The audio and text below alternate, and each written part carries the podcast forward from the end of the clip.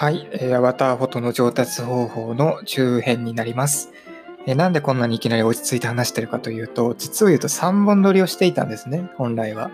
なので、えー、と初日に公開した時点で、実はその2本目と3本目ももう録音してあって、よし、もうあとは1日ごとに出すだけだと思っていましたら、あの2本目と3本目が取れておりませんでして、えー、ストックが何もない状態で、スタートという現実を今知り、あの、一通りため息をつき終わりまして、録音ボタンを押した次第でございます。えー、なので、あの、非常にゆっくり、あの、お話できればいいかなと 思っております。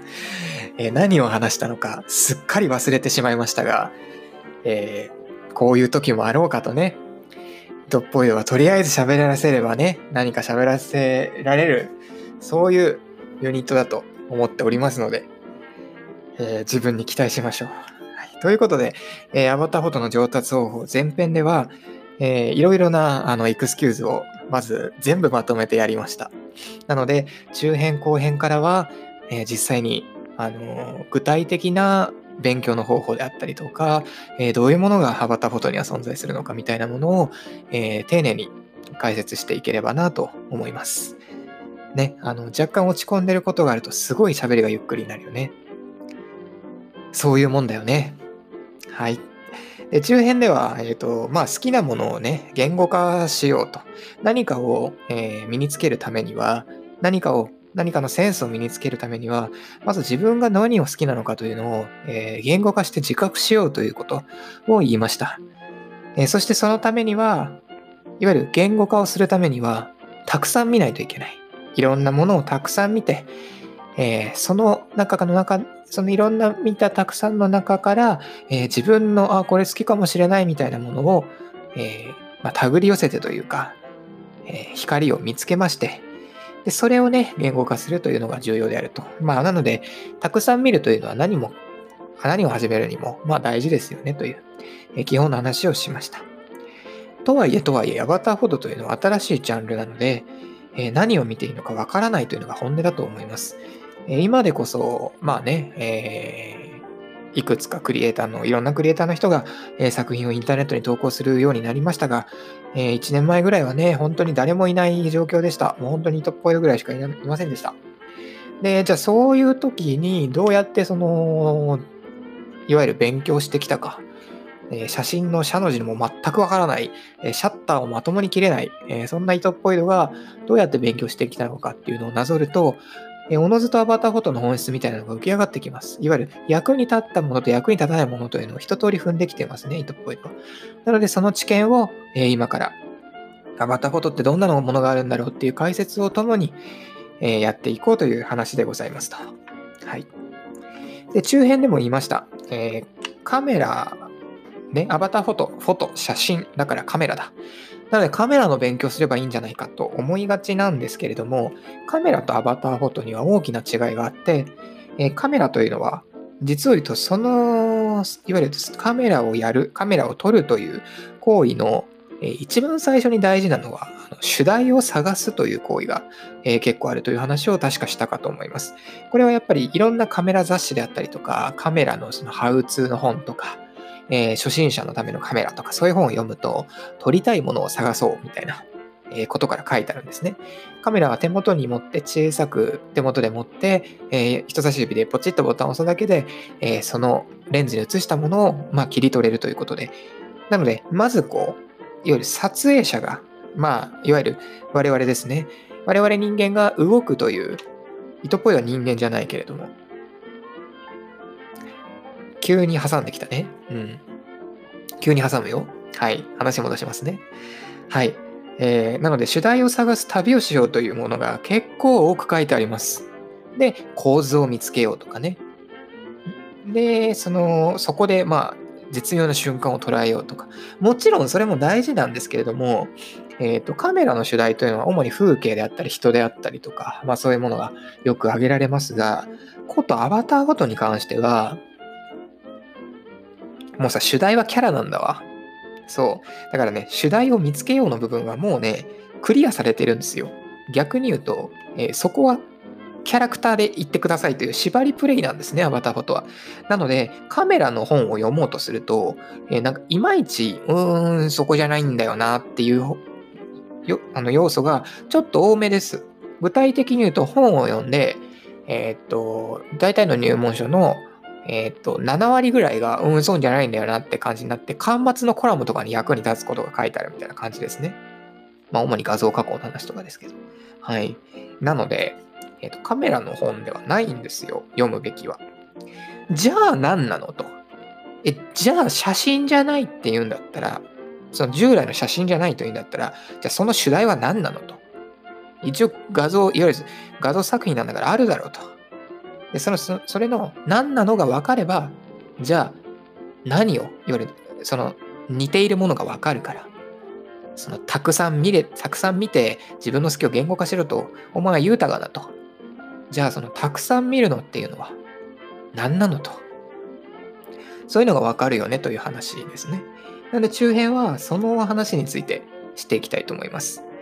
えー、多分なんですけれども、えー、ちょっと長引くので、もしかしたら後編に行く可能性もございます。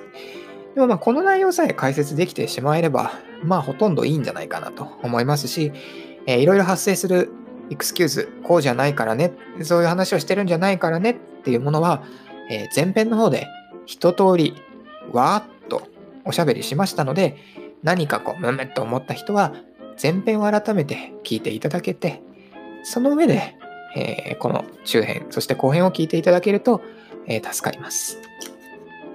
本当はね、そういうエクスキューズも言えず言わずにね、話せると一番楽なんですけれどね、まあ、音声コンテンツはわざわざ聞くね、皆さんみたいな人はね、水教な人がね、よほど特別な人じゃないかなと思うので、えー、気にはしていませんが、えー、あんまりこういうね、インターネットのコンテンツに慣れていない、えー、キッズの皆様が聞いたときに、ちょっとびっくりしてしまわないように、えなるべく多めに入れていきたいという気持ちがございます。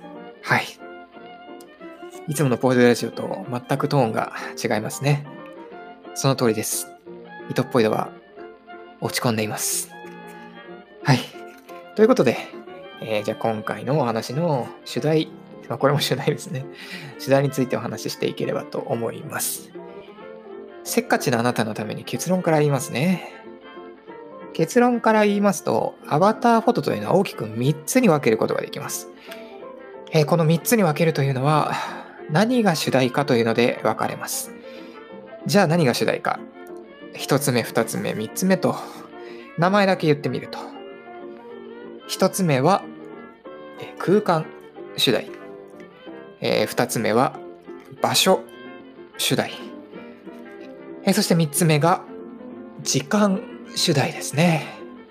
はい。無論、あの、普通の写真でも同じことが言えるじゃねえかとお思いの方も多いと思いますが、アバターフォトに関しては、えー、メインの本当に本当に本当に主題がキャラクターであることが多いので、むしろそれを成立させるために、もしくは、それ以外で個性を出さなきゃいけないというふうになった時に、えー、この3つの選択肢が主にあると。なので、普通の写真余暇は、えー、これがどういう成り立ちをしているのか、どういう成立をしているのか、どうやって成立させているのかという部分が、まあ、非常にポイントになるから分けているという理由でございます。なんでかっていうと、現実世界にキャラクターを、まあ、合成するというと、えー、糸っぽいのが言うと身も蓋もない感じになりますが、まあ、糸っぽいのはどっちつかずなあの夢を叶えるゾウのゾウさんみたいなキャラクターなので糸っぽいよしか語れないんじゃないかと思い語っています。はい。そもそも現実世界にキャラクターを合成するんだから浮いて当然なわけですよ。あのフォトリアルなキャラクターだったらまだしもそうじゃないものが現実にいるっていうのはそもそもバグですからねズレですそのズレをあの手この手でズレじゃなくしたりとか、えー、ちゃんと見れるものに楽しめるようにするというのがアバターフォトの重要なポイントで、そのズレをこう工夫してどうにかする。その工夫のポイントというのが、この主題というキーワードに隠れているというお話ですね。わかりましたか？ここまで言えば、プンスコしない？プンスコしないでね。プンスコしないでね。プンスコしちゃダメだよ。プンスコすることね、お腹すくからね。あと、プンスコするときはね、あの、睡眠不足な場合が多いからね、ちゃんと夜寝てね。はい。はあ、完全にテンションが児童館時代に戻ってしまった。児童館の先生をやっていたんですね、糸っぽいとは昔ね。はあ、録録音が消えるというのはここまで落ち込むものなんですね。いやいやはや、お水飲んじゃおう。はい。それでは3つの解説を始めたいと思います。えー、1つ目、空間手段について。空間ってなんだよと。え？アバターフォトで？その空間？ジャンルが空間みたいな。まあ、いわゆる草ポケモン、水ポケモン、火ポケモンみたいな感じで3つに分けましたが、何草ポケモンって？草って何みたいな。そういう話をするとですね、でまあ、超ざっくり言ってしまうと、まあ、1つ目の説明が一番抽象的で難しいと思うんですけれども、まあ、そして、えー、身も蓋もない解説になるんですけれども、空間というのは、えー、非常に写真的です。すなわち、えー、キャラクターが中央にドカンとあって顔がアップで、えー、目線がカメラ目線でにっこり笑顔。そういうものではなくて、背景とキャラクター込み込みにして、むしろキャラクターが埋もれちゃうぐらいの、その絵、この絵と言ってるのは、あの、あれですね、画像の画で絵と読みます。その絵、絵自体全体で、えー、1枚の画像を作るというのがこの空間と言っています。なので、その、いわゆる時間やったり場所やったりとか、キャラクターやったり、そういうのもまるっと含めて、そのファインダーに映っているもの、その空間をごそっと、えー、そのまま切り取る。そういったものを、えー、空間次第と、えー、名前を付けています。これ非常に写真的です。で、写真的、もしくは、もしくはイラスト的です。特に、えっ、と、背景にこだわるタイプのというか、え絵画的なイラストですね。はい。に非常に似ています。えそういったアバターほどよく見るんじゃないでしょうか。ま例えば具体的に言うと、キャラクターがそっぽを向いてる写真とかね、風景の中でそっぽを向いてる写真とか、えー、人混みの中になんかさらっと紛れ込んでいて、特にフォーカスが当たっていない写真とか、あ写真というよりアバターフォトですね。えー、そういうの見たことあると思います。そしてその写真、アバターフォトは、えー、素敵だなとあなたが思ったものは、多分きっとエモいでしょう。エモいねねエモいねエモいと思ったねあなたはエモいと思ったねそれを見て。別に煽ってないですよ。エモいって単語いいいいと思いますよ、糸っぽいのは。えなんでこういうことを言ったかというと、実を言うと、あの、これってよくね、あの、フィルム写真とかで、えー、よく、なんというか、語られることなんですね。まあ、いわゆる雰囲気とか世界観、空気感といった単語で語られるもので、特に最近流行っているもの、いわゆる、えー、デジタルでもフィルム写真っぽく、これ何のことかというと、インスタグラムのフィルターとかが分かりやすいんじゃないですかね。いろいろフィルターがあると思います。えー、それは、この、いわゆるフィルターって物理的にはその絵全体に何かしらのね、色を塗るんですよ。まあ、黒くしたり、白くしたり、水色にしたり、ノイズ入れたり、何かしら全部ベタって書くんですね。でそれというのは写真とその写ってるもの全体をこう均一にならす。で、その絵、絵、絵自体を一つの塊として認識させやすくするという、えアプローチになります。まあ、これちょっと単純化して言ってますよ。もちろんあのフィルム写真全部がこれっていうわけではないですからね。あくまでもアバターフォトというのを説明するために分かりやすい説明を今からします。なぜかというと、糸っぽい写真について詳しくないからです。こんなもんでいいですか？はい。失礼いたしましたお。お耳汚し失礼いたしました。はい。えー、じゃあ、そういうものをいっぱい見ればいいじゃん。ああ、その通りですよ。その通りです。エモい写真いっぱい見てください。ツイッターで写真家の方がいっぱいそういうのを上げてると思います。えー、そういうのをいっぱい見るとね、なんとなくこういうものが好きなんじゃないかというのがわかる気がします。青っぽい写真が好きなのか、ちょっとセピアっぽい写真が好きなのか、暗い写真が好きなのか、なんだったらちょっと白飛びしてるぐらいが好きなのか、みんなあると思います。ね青空の色がちょっと薄めの水色になってて、ああ、夏だみたいな。この夏を守ろうみたいな、最近流行ってますけど、そういう写真みんな好きでしょ？イトプール大好き。うん。そういうものをいっぱい見るといいと思います。はい。え？いや、いっぱい見るといいって、いやいやいやいや、それで撮れるってわけじゃないでしょと。そういう人たちはすごい上手いからそういうの撮ってるんだよ。わかるわかる。わかったわかった。どうどうどうどう。よしよし。よしよし。よしよしよし。えっとですね。これね、絵としての完成度というのを基本的に空間主題は必要とするので、あのー、ぶっちゃけてっちゃうとイラスト的になります。アバターフォトの場合は。なので、あの、イラストを描くことができる人、いわゆる絵心がある人、特に風景とか描けるとか、えっ、ー、と、いわゆるキャラクターのその影であったりとか、えっ、ー、と、逆光とかね、まあ、リムライトっぽい逆光であったりとか、そういうのをなんとなく、まあ適当っぽいけど、とりあえず描けるよと。で、背景もなんかフォトバッシュと言われる、その、なんか背景をイラスト的に加工するみたいなのをググればたくさん出てきますけど、なんかそういうの使って、えー、ね、フォトバッシュの背景使って、なんかちょっと主戦をあんま書かない感じです。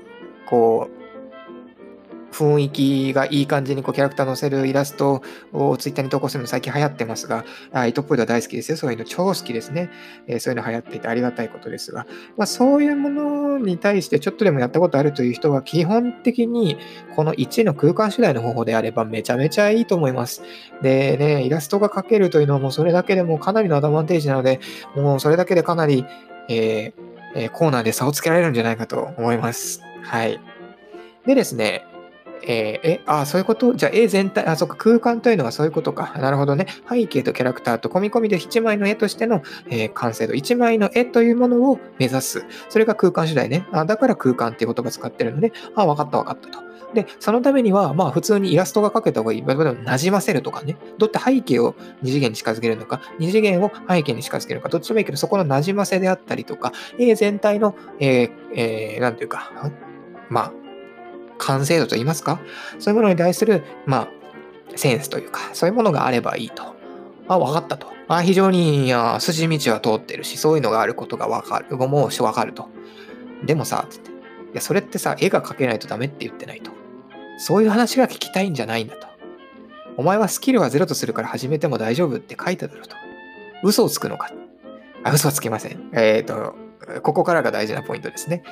えー、空間手段について勉強したいという場合は、えーと、めちゃくちゃ単純なんですけれども、えー、1個この検索キーワードでやると、一発で、えー、まあ、それっぽいものができるんでおすすめします。ライトルーム、プリセット、フィルター、以上。はい。えーと、ライトルームというのは Photoshop ライトルームというソフトで、まあ、Adobe から出ているものですね。Adobe Creative Cloud とか Photoshop の使い放題をやると、えー、別額ですけどね、を買うと、えー、使えるようになります。で、ライトルームに関しては Photoshop とライトルームセットのやつが安いお値段であるので、いられとかプレミアプロとかいわゆる動画編集とかね、デザインとかそういうのしないけど、アバターフォトやりたいんだって方は、えー、ライトルームをゲットするといいかもしれません。で、このライトルーム実はプリセットという概念がありまして、簡単に言うと、ライトルームは画像の写真の加工をね、まあ写真の現像をするためのものと言われていますけれども、あの、簡単に言うとインスタのフィルターみたいなのがいっぱいあるんですわ。で、かつ、インスタよりもいじりやすいんですわ。いっぱいなんか、こだろうこだわろうとすればつもみがあるしね。まあ、フォトシャほど多くはないけど。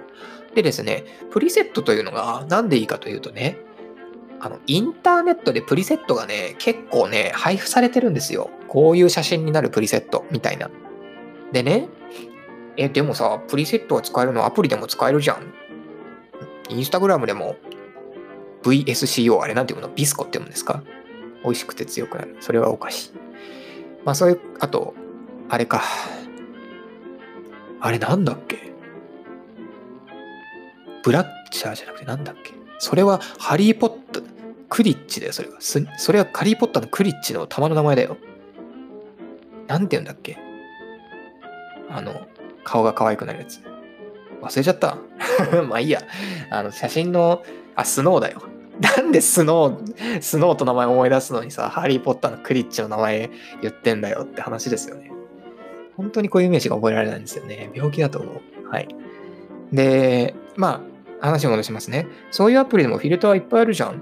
それでもいっぱい選べるよ。何が違う？のあのね、そういうフィルターの名前ってなんか謎でしょ？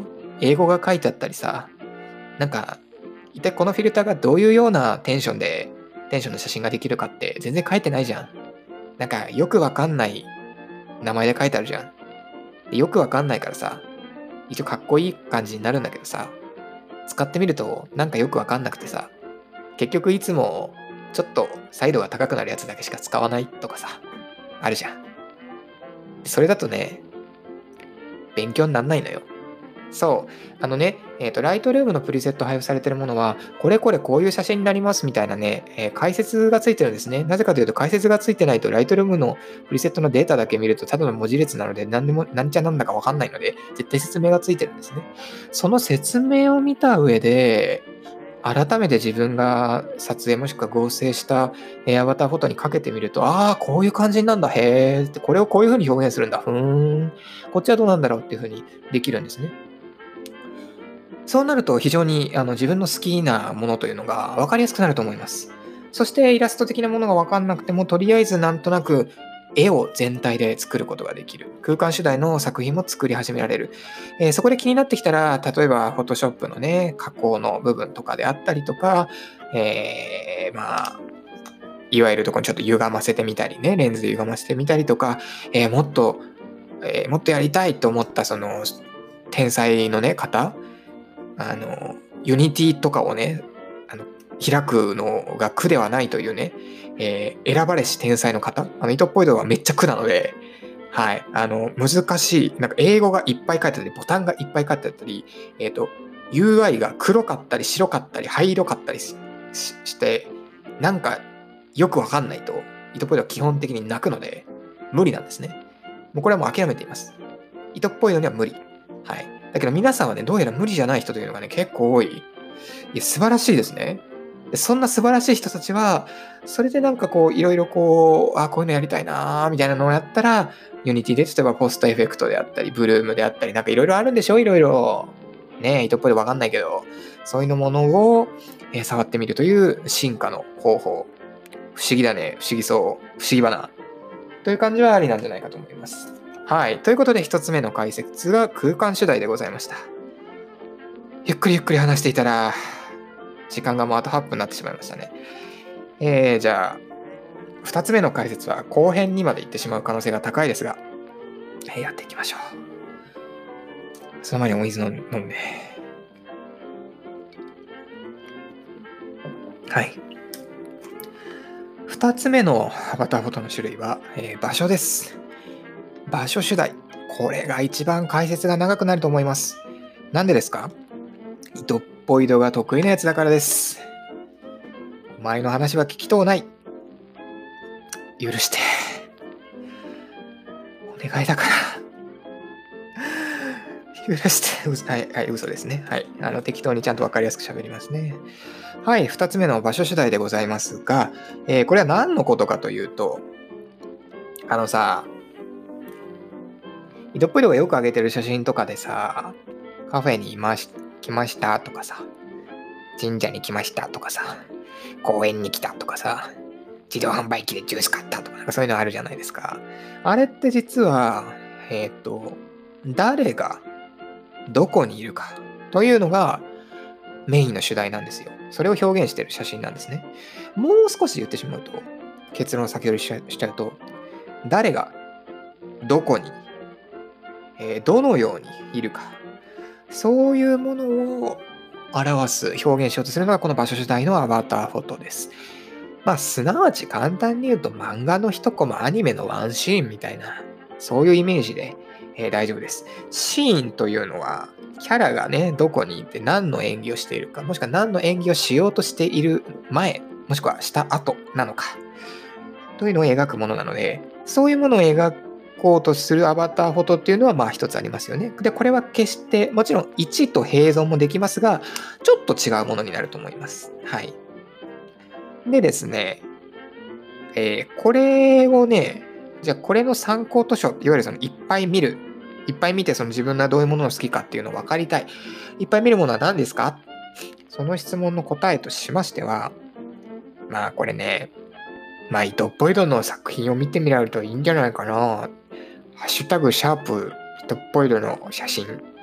もしくはインスタグラム、アットマーク、とっぽい動画を見ていただけるといっぱいあると思います。あと、V 子さん、ガリベンガー V の V 子さんのインスタグラムおすすめかもしれませんね。あのさ、と。宣伝をすなと。その通りですね。ごめんなさい。ちょっとあの、欲が先走りました。まあ、それを見ていただくのもいいんですけれども、それはあくまでもね、あの、一つの例でしかないとは思うので、もっと広範囲の大量にいっぱい見れるものがいいですよね。えー、じゃあそれは何ですか？アバターフォト以外のジャンルで参考例って何があるの？観光の写真です。観光の記念写真とかです。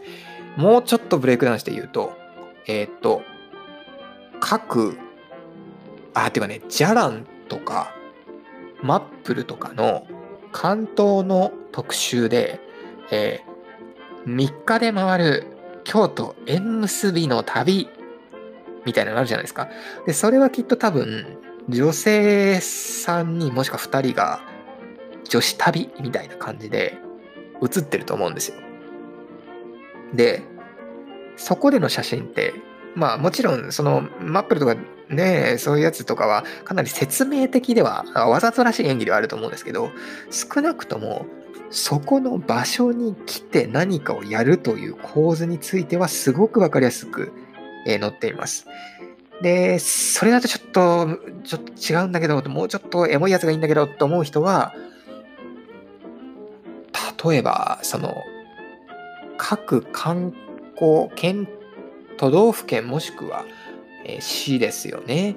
観光地のよくできた公式サイトとか、えー、比較的コストをかけて作っている観光フリーペーパーとかを見ていただけると、非常にいい例がたくさん載ってると思います。はい。そういうのを見てもらうと非常にイメージがつきやすいです。なんでですかと。そんなの実、もう人生でたくさん見てきたよと。あのさ、旅行っていうか遠足は行ってるんだよと。小旅行ぐらいは行ったよ。ちょっと隣町までちょっと行くみたいな、そういうのやってんだよと。なめんなと。ぶっ殺すぞと。なんてひどい言葉遣いをするリスナーなんだ。いやこれ、こういうの被害妄想って言うんですけどね。はい。えー、もちろんそうだと思います。あの、ここであくまで説明したかったのは、どこにいるかというのを、えー、分かりやすく見るというような、えー、ことをやりたかったからなんですね。はい。で、じゃあそれは分かったけどさ、つって、あの、誰がどこにどうやっているかアニメのワンシーンってことはシーンじゃん。っていうことはさ、あれでしょ？キャラクターの演技をつけなきゃいけないじゃん。あんま得意じゃないんだけど。っていうか、なんだったらその、ポージングをいじるみたいなのもさ、ちょっと、なんというか、億劫なんだけど、難しいし、どういうポーズをしたいのかもわからなければ、それを実現する、その、ソフトの習熟度もあんまりなくて、それはちょっとやれないよと。で、プリセットの、例えばなんか、アプリいっぱいありますよね。えっ、ー、と、Vroid モバイルさん、ビスマスさん、V ポケットさん、いろいろあると思うんですけど、そういう、まあ、いわゆるアバターフォトが撮影できるアプリのプリセットのポーズはあるけど、それだけだとなんか違うんだよね。もっとさ、根本に共通するようなコツってないの？そういうのが聞きたいんだけど。なるほど。あります。これが話が長くなるといった理由ですね。在庫、ごぜやす。えー、キーワードは、彼女感です。ちょうど時間になってしまったので、続きは次回。下手したら次回で終わらない可能性もあるかもしれません。ごめんなさい。そしたら、えー、更新をお楽しみに。バイバイ。